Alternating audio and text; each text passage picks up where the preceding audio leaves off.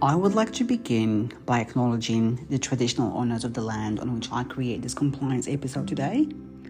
I would also like to pay my respects to the elders, past, present, and emerging.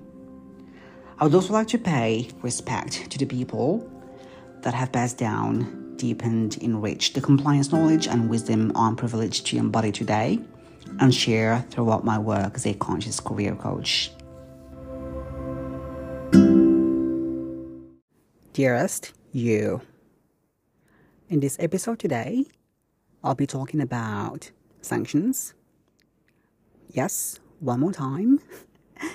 It seems like it's my topic of the week, um, given the last episodes I've released were all around um, sanctions, um, kind of more specifically about OFAC and FinCEN. But this week, I'm going to stick to the same topic, however, from an EU perspective and a bit more of horizon scanning. So, we all know how serious um, OFAC sanctions regime um, is. And the EU is contemplating currently to adopt a very similar approach to what we have in the US. And I say we, what we've got in the US. and I still said it. But you get it. Um, I guess to catch up on what has been happening throughout 2022, um, the EU obviously has adopted many economic and other sanctions to target Russia's economy and to prevent it or its ability um, to continue with its aggression and invading um, Ukraine. So, um, last year, 2022, the Council of the EU adopted a decision to add the violation of restrictive measures to the list of so called EU crimes, which would uniformly criminalize sanctions violations across EU member states. Um, the proposal itself still needs the backing of um, the EU member states, which have traditionally been um, cautious about reforms that require amendments to the national um, to the national criminal laws.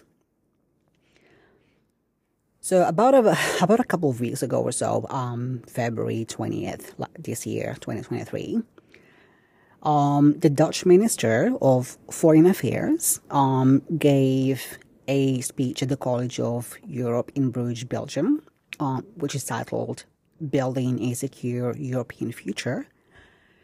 Um, where he sort of proposed to set up a sanctions headquarters in Brussels, Belgium, i.e., a novel watchdog similar to OFAC, um, to tackle the circumvention of EU sanctions.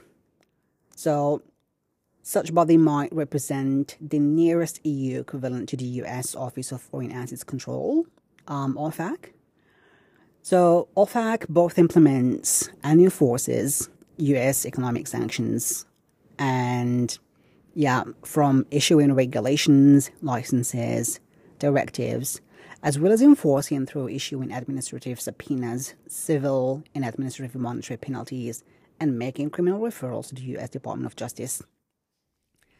So, according to the prime, um, uh, to the foreign minister, um, to the Dutch foreign minister, in his own words, um, he says that um, a place where EU member states can pull information and resources on effectiveness and evasion, um, where we do much more to fight circumvention by third countries, and in here he's referring to countries such as um, China, Turkey. So this new headquarter would establish a watch list of sectors and trade flows with high risk circumvention risk. So companies will be obliged to include end use clauses in their contracts so that their products don't end up in the Russian war machine. And the EU should bring down the full force of its collective economic strength and criminal justice systems on those who assist in sanctions evasion by naming, shaming, sanctioning, and prosecuting them. Um, and that's what he said. And he believes that this is um, in part because of the EU has too little capacity to analyze, coordinate, and promote the sanctions. However, arguably, um, there is also lack of capacity at the EU member state level to enforce sanctions. So it seems like the proposal um, itself to be apparently backed and supported by some of the EU member states, including Germany, France, Italy, and Spain. Um, it is rumored to say um, around, I guess, 10 countries or so that have so far um, endorsed this proposal.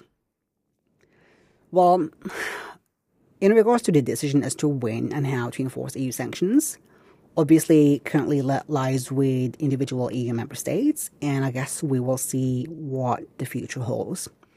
But um, it'll be interesting to see um, how fast they're going to be adopting or establishing this watchdog body that is similar to OFAC here in Europe, and um, and whether that's going to be critical and super helpful in deterring Russia and stopping its war against Ukraine or any other like nation that attempts to do the exact same thing in the future.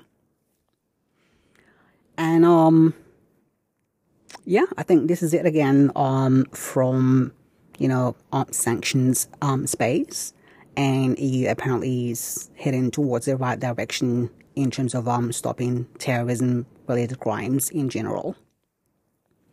And Thank you for listening. I'll see you in another episode again. Have a good day.